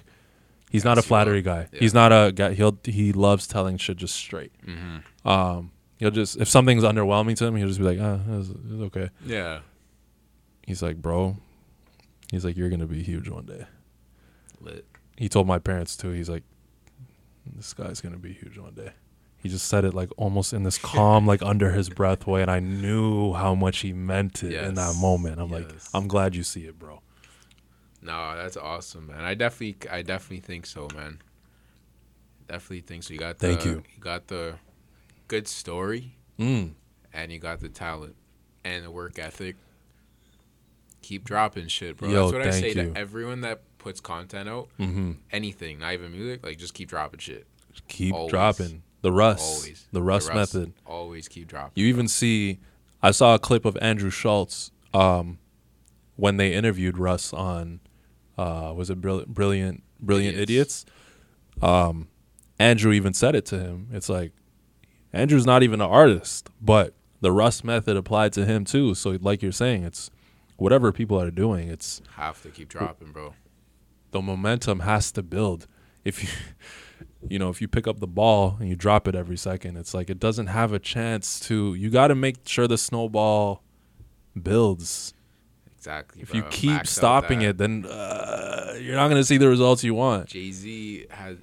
This was a interview that I remember watching when it came out, but it's gone viral again. A little clip of it Mm-hmm. where he was talking about the early 2000s and Mm-hmm. all his guys on on his label at the time were all sick, right? Mhm. But they weren't really Fif- dropping. The Fifty Cent thing. You remember that? Yeah, yeah, yeah, yeah. Bro, you guys need to fucking drop because Now. 50 Cent's coming, man. Now. And then it happened. Yeah, Right? 50's coming, and that's that's a con- that's also um, the amazingness of just having incredible foresight and being in tune with man. what's going on. Crazy. He had enough awareness. Two two things, and he's so business minded. You're, Yeah. you're talking about market competition. Yeah. So you look at two things there. One, he has his ear to the streets, so he knows, This oh, 50's next. bubbling up. Yeah. There's a problem here. Yeah. And he, even Jay, in his own, uh, he has a song called "It's Hot." Mm-hmm. I'm about a dollar. What the fuck is fifty Yeah, yeah. cents? Like he was already They've like trying to be like, little- yeah, they they've always been funny, but Jay Z had the awareness of what's going on in the streets, and then also a very real thing about what his own camp was doing, Yeah. and he knows his his own guys weren't weren't pushing as hard as they should have been. They should have been flooding like Murder Inc. was flooding the Everything. market. Like Murder Inc. was like super Ja Rule Ashanti, Ja Rule Ashanti, um, and then Fifty just came and That was it. squashed all of that. Hundred percent, man. Yeah. That's real, like um, general, general shit. Like, Mm-hmm. you gotta play this game the right way, bro. Have to. Um, and the thing, let me let me answer the touring thing. yeah. Um, Forgot so about that. goal, you're you because you were getting into like goals and all that stuff for Yeah. for um next year. Um, what I hope to do, I hope my positioning to the mic is okay. By the way, Oh yeah, you're good. Man. I've been close this whole You're time. good. Uh, you see the audio's all chopped after. Nah, we're good, bro. I'd much rather louder than quiet anyway. So True. we're blessed. True, true, true. Um, yeah, in terms of shows, I think it's really about right now. My audience, my audience is hilariously like all over the place. I think I have more fans in Morocco than I do in Toronto right now, which is insane. I think I've, I think I think if I was out to fly out to Casablanca, um, I could probably pack out a venue there Here we go. quicker than I could in Toronto. French Montana look a little yeah, bit. yeah. I've had that. I've had that comparison before, and I think people, you know, they see the name, uh, the whole Arabic name, and they're like, "Oh, He's one of us. "Iman, yeah, oh my god." There's like, and I've had so many fans hit me up, and their their name is also Imad, Nice. Just spelled differently, and I'm like, "Oh, okay, we got the Imad, like the Imad squad is here." Oh, the Imad squad. I might have to. T-shirt. Yeah, I might have. On a T-shirt. Uh, but yeah, I think it right now in terms of shows, it's just really about building the audience locally. Yeah, um, I agree. in Sauga in Toronto, and then maybe not tours yet, but like just starting to do more shows. So Yeah. I think f- the goal for 2022 is like do like I don't know if I could do five, four or five shows, I'd be very happy. Yeah, at different bars and venues and whatnot in Toronto, but slowly ramping it up. Like I wanted to really be, yo, this guy's headlining some shit and like Yeah. you know bringing out 100 200 people For three sure, and like yeah Why not? yeah Why not? People have done it before you. Why not you? trust Right. and then we'll and then we'll hit up uh Scotiabank and all that you know Exactly. When that time is here, ooh it's gonna be that shit. you know it's one thing I super want to do and I'll tell the fans too especially anyone listening from Sauga no one's really done it big at Celebration Square no. and that to me is a travesty I want to shut Celebration Square down It's massive, man. It's, it's space. it's amazing yeah. Um, I mark my words. I will do a show in Celebration Square, and I will perform Square One freestyle Let's there, get it, man. and everyone's gonna go crazy. shit. Yes, Iconic, clip man. this and watch when that day comes. I'm gonna do a wild show at Celebration Square. Shows plural. Let's get it. Yeah. Hell yeah. After all my world tour down. runs, I'm gonna bring it back home where it begun. Square One. Love it. Yes, Love sir. it. That's speaking it into existence, man. Yes, sir. Manifestation. Manifestation. Mhm. Excellent, bro. So we talked a little bit before.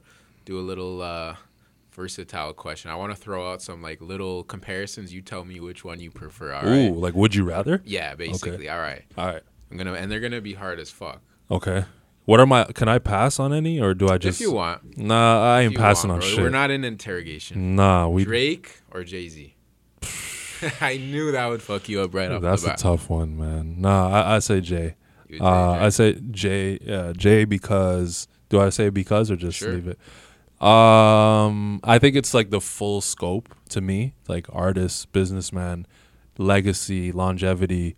Um, I think the expertise in the music too. Drake, don't get me wrong, incredible artist. I love so many songs of his and so Yeah. much of the catalog. But to me, um, watching Jay Z go from Reasonable Doubt to 444 is like that's hard to that's hard bro. to beat, bro. So it's Jay for me. Yeah, Fair enough. favorite rapper of all time, definitely. Yeah. Okay. Yeah, yeah, Gave yeah. him that crown. Yeah, man. Goat, Love it. goat status. Hot or cold? Like body temperature. Anything. I saw Snoop Dogg ask this question to people before, and I always the answers were always so funny. Just hot or cold. yeah, hot or cool? What do you mean? Oh man. Um. Yeah, I say hot. Hot. It's a tough one because I do hate being too hot, body temperature wise, and sometimes it's nice to go outside and it's just nice, cool weather. Facts. Um, but in general, winter sucks. So I'm gonna say hot. Big facts. Yeah. Uh, what's a Mississauga question? Ooh. Please give me. Um, Dixie Dixie Outlet Mall or Erin Mills Shopping Center? Dixie wins. I never Dang. spent. I never spent too much time at Erin Mills. Nah. Dixie Mall. Dixie's is- got the I was there not too long ago, and I got, um, I actually got this hoodie. I got this hoodie from the Winners, at um at Dixie Mall. So shout, Shout out out to Winners. You can't go wrong with that. Hell yeah. Yeah, I don't even know if the Americans really know about Winners, but Oh man. they know you get some about fines. they know about TJ Maxx and all that. Um, Love Winners. shout outs to Dixie Mall, yo. Huge. Yeah. I agree on that. Uh, burgers or hot dogs? Burgers. Burgers. That's okay. a no brainer to No me. No brainer. Okay. I fucking love these questions though. Let's get it. Drinking or smoking? Um, definitely a little bit more of a drinker. I'm these days. I'm not much of either. I think during pandemic, I think at the beginning my drinking went up, but as the pandemic has just been continuing, um, it's significantly decreased. I think this year I've drank less than any other year Nice. and smoked. Um, although edibles are dope, I really, really love edibles, and I've had some of my best laughs just being high off edibles and just oh my god, the stupidest shit will make you laugh, and I'm just Bro, in tears. Be careful with the dosage though. In t- yeah, that you gotta be careful with the dosage. Um, but sometimes like a dumb joke will just oh, I'm like crying, like I can't even breathe. Feel that, bro. Yeah, yeah. McDonald's or Wendy's? Ooh, I'm just randomly throwing these out. these now. are great. Oh man. The thing is, McDonald's is like, it's so good for like, like accessibility wise. Like if you want a no brainer, yeah, more versatile. So in many ways, for this podcast, my answer should be McDonald's. But if I, it's like if I want the better burger, Wendy's. I'm going to Wendy's. Facts. So, with that being said, we'll say McDonald's for the just for the pod. Okay. For the versatility, McDonald's wins. McDonald's versatility. You know what they do on Drink Champs? What you could do in the future is like if someone can't answer, you stump them, they have to take a shot. Yeah, facts. that's a that's a real bro. one. Drinks drink, drink champs got to chill with the horns though. Oh my god. Fucking guys. Yeah, yeah, Shout out yeah. to them though. Shout out to yeah, shout out to Uh, N.O.R.E. last but not least, in, er, inspired by our earlier combo, J Lo or Ashanti. oh, uh, definitely Ashanti. Yes. Uh, just cause I mean J J Lo's got records, of course.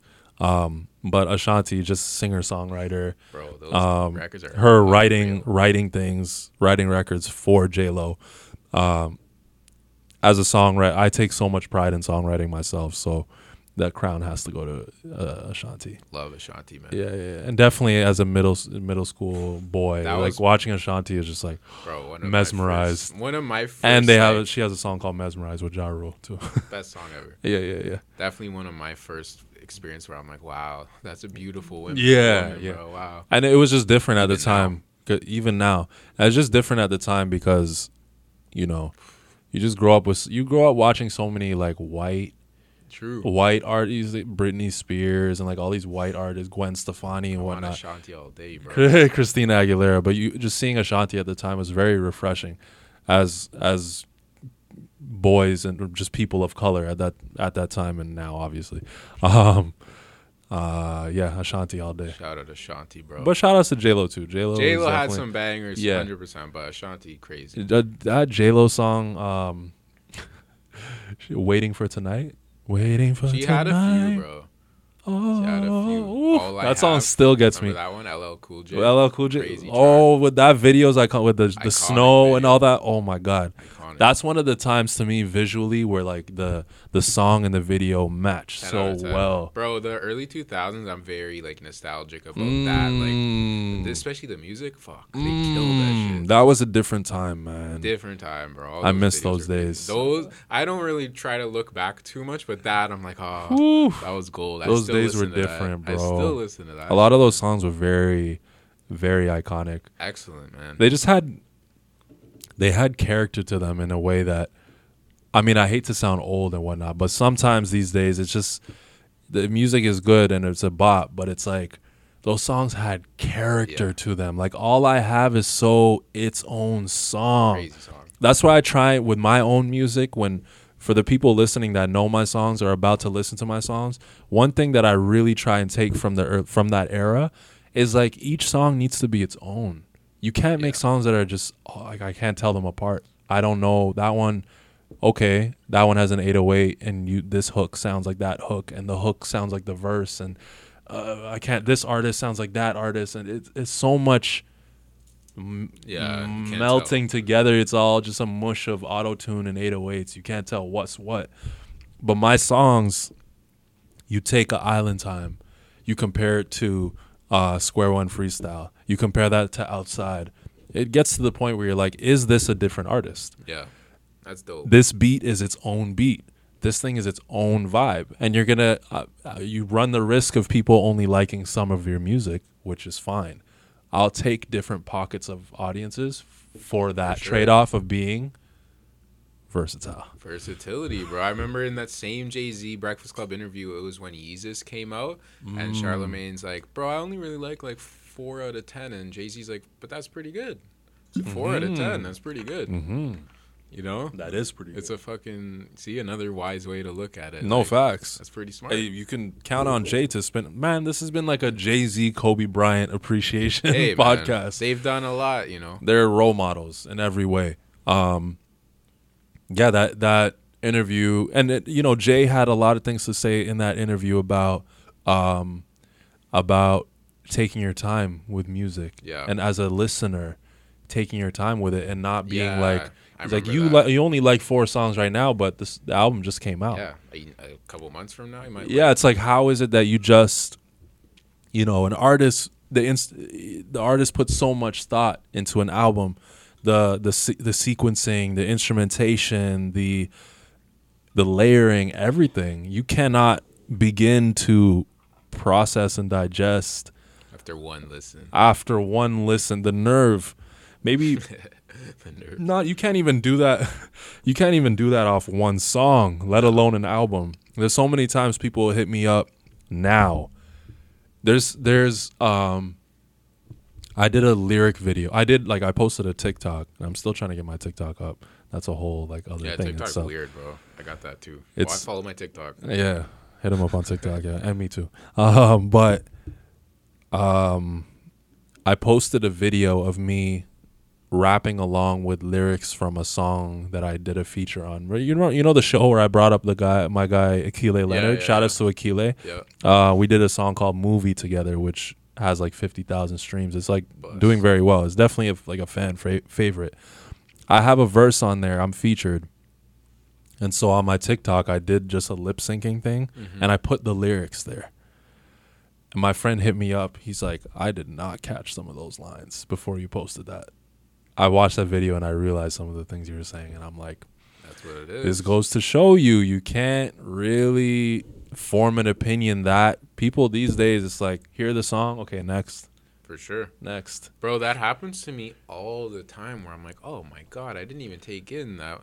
Literally, I might have heard this song so many times, like one of Mm-hmm. my favorite songs. I'm like, oh fuck, I never really took that part in. Mhm. and it makes you appreciate it on a whole Exactly. on a whole new level and granted to the to the audience's defense or the listener's defense there's a lot of music these days. Oh man, there is a lot. Crazy, there's 60,000 songs uploaded to Spotify every day. Insane, every day and that's one platform. Insane. So you know, there's there's artists that I love and right now I don't even have the time to A hundred percent. keep up with all the projects and just there's so much going on and I almost feel I almost feel funny just being an artist myself and I'm all I'm doing is adding to that that pool but Facts. I just I hope to set myself apart from most artists and I think I do. I think there's not many people sonically you could compare me to necessarily. Um and I know it's I know it's connecting with people. I can feel it. Exactly. If you know you're liking it, if you like what you make, keep Mhm. making it. Facts. I go through that with the podcast too, bro. There's a million podcasts out, but I Mhm. enjoy mine. Keep doing that shit. That's what the fuck I'm talking Fuck about, it, bro. Let's get it. It gets to a point where you're like respect but fuck all the other people Yeah. doing this. Like I'm doing mine too. I'm just doing me. I'm doing it like there is no one else. one thing Because there's no other you. hundred percent, bro. One thing I'm gonna I'm gonna say, and this is for any anyone watching. So, Mm. quick story. Mm. Last year, I've been doing this. I've been doing this podcast since twenty, the very end of 2017, beginning of 2018. Didn't get this this spot till last year, 2020. Mm-hmm. So COVID definitely kicked me in the ass to take it to a next step, right? Mm. Like go a little harder with it. Bro, the amount of people that started podcasts during COVID, insane. So, Yeah. re, like literally a couple of weeks ago, Yeah. I, a bunch of them would we would follow each other at the time on IG, Mhm. Just for fun. I'm like, let me see a lot of these people because I haven't seen them post shit. Yeah. Bro, they last post June 2020, Yo. last post October 2020, Yo. May 2020. Bro, it's one thing for people to start something, Mm-hmm. music, podcasting, anything, art. If you fold too early, bro, you're Mm. fucked. You need to keep it moving, man. You know what's you know what's the biggest shame with those? When they're good. 100%. I'm sure some of those those ones you checked out, you're like, damn. For sure, bro. Everyone has something where it's like, wow, they do that a little different than me. That's pretty dope, you know. hmm But you stopped. Now They- it's worth shit. They flop on themselves. Exactly. And oh my goodness, there's an there's an artist I will who will not be named, but if you you know exactly who you are, um, and it's out of love at the end of the day, so there's no issue. Uh, we recently linked up. Super talented. Um, we had a conversation about putting out music and how often we put out music, and he said, um, I was like, uh, I was, was some other guy, another. Uh, it was- everyone was gonna be anonymous in this story, but one other guy pointed me out, and he's like jokingly, he's like, "Yo, can you imagine this guy is putting out um, music every two, like every couple weeks?" Because yeah, I've put out, I've put out um, 13 singles this year. nice. So that's almost that's a little more than once a month, right? Um and so I asked the guy I'm like, yeah, this is what this is just what I will die by. Like I you need to put out music often. I've 100%. I've learned enough by this point. This is what too. you have to do. You can't fuck around with that. Even if it's once a month, that's fine. Need to. Um, you can't leave long gaps. And then um, I asked this guy in question. Um, I just looked at him. I wanted to see his answer for what he's doing because he's an artist as well. And he said the last time he posted music was January. Too long. And this is a conversation we had last week. And I was like, bro, what are you doing? That's way too long, bro. I was like, you're too fire to Yeah. have waited this long. Way you're what are you gonna wait for a year anniversary anniversary to drop your second. Thing? Could be the best song ever, and it's not enough. It doesn't matter.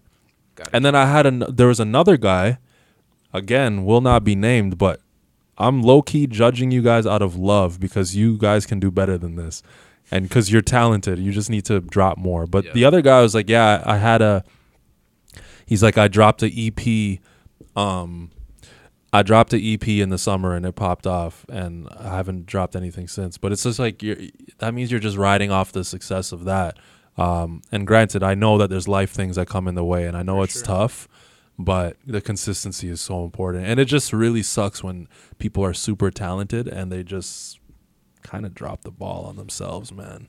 That's what that's the Kobe thing, man. If you can't do it, you're, if you can't help yourself, I can't help you. I can't help you. You got to put out music. You got to. Gotta do it. No one's gonna come looking for you. Not these days. Zero percent. It's a fight for attention. anything. anything, bro. whatever you do, the quality. you fight. You are in that challenge too. Whatever. thousand percent, man. Yeah, and you. I know you can feel it. That that fight to get more. How do I grow? How do I get build my audience? But uh, stopping too early robs you of that. Like, oh fuck, okay, I'm seeing movement, bro. Last year I had zero. I had one guest on the podcast because Mhm. most of that was COVID related, Yeah. but also wasn't as wasn't like networking like I am now. Mhm.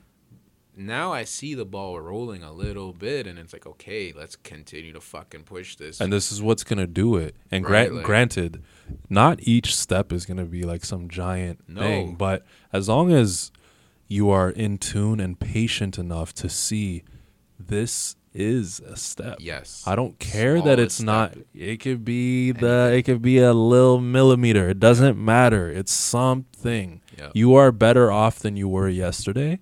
You are now in a better position, and the thing is, you will never know.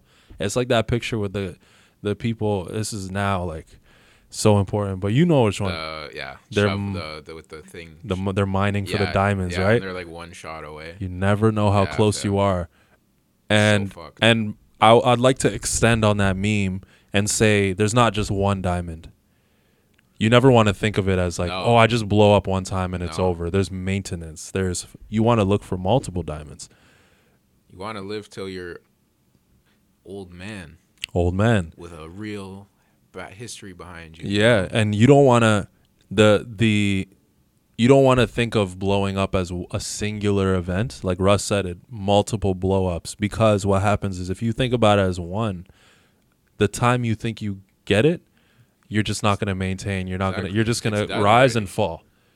You Bro. need to find new ways of expanding and blowing yourself up. Remember best I ever had? Of course. Huge hit. Huge. Now we don't even remember that song because he's had so many. He's continued. Drake, by the way, yeah, anyone who doesn't know, Drake. continues to drop hits. Like, Yeah. bro, best I ever had was probably the biggest song at the time.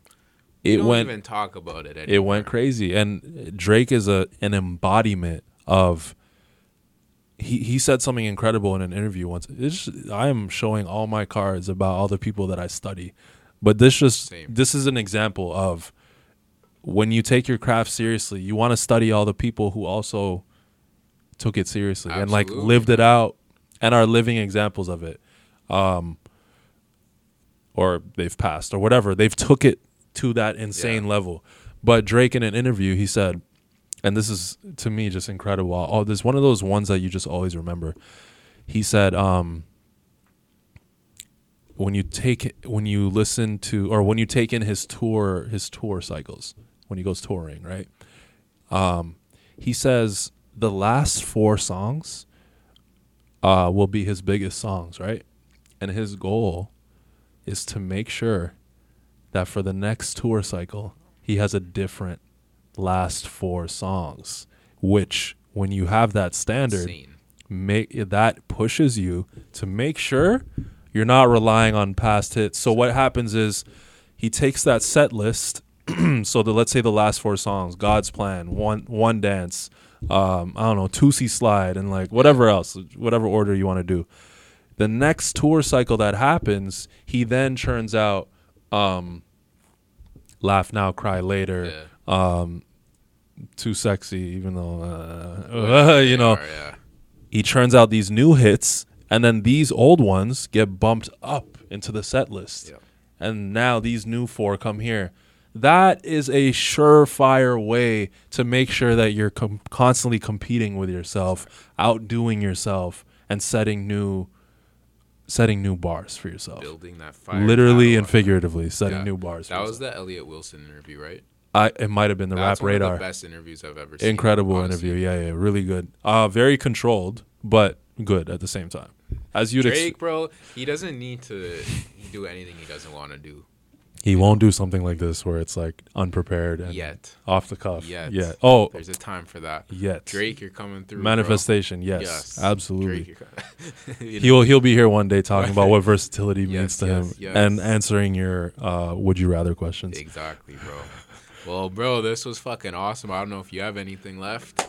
this is incredible Bro, Imad, one of the sickest artists coming up. Mississauga, Gonna be a star. Yes, Check sir. out already some of his tracks on SoundCloud, Spotify, YouTube. Yes, sir. Video coming. Yeah. Oh, yeah, yeah. So let me let me get some self promo Love off. this, man. Um, so the things I like to promo, first of all, my current single, No Time. Go check that out now.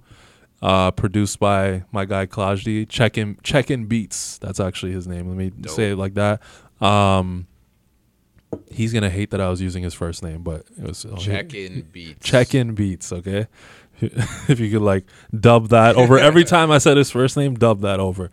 Um and Shams, of course. Shout out to Shams. That's yo dope collab there. Um that's the current single, so go check that out.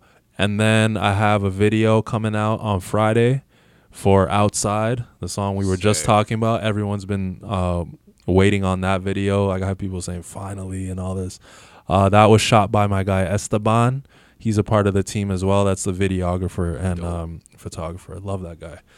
Um, besides that, look like I said earlier, the anniversary of of my first song, "Spirit in Time."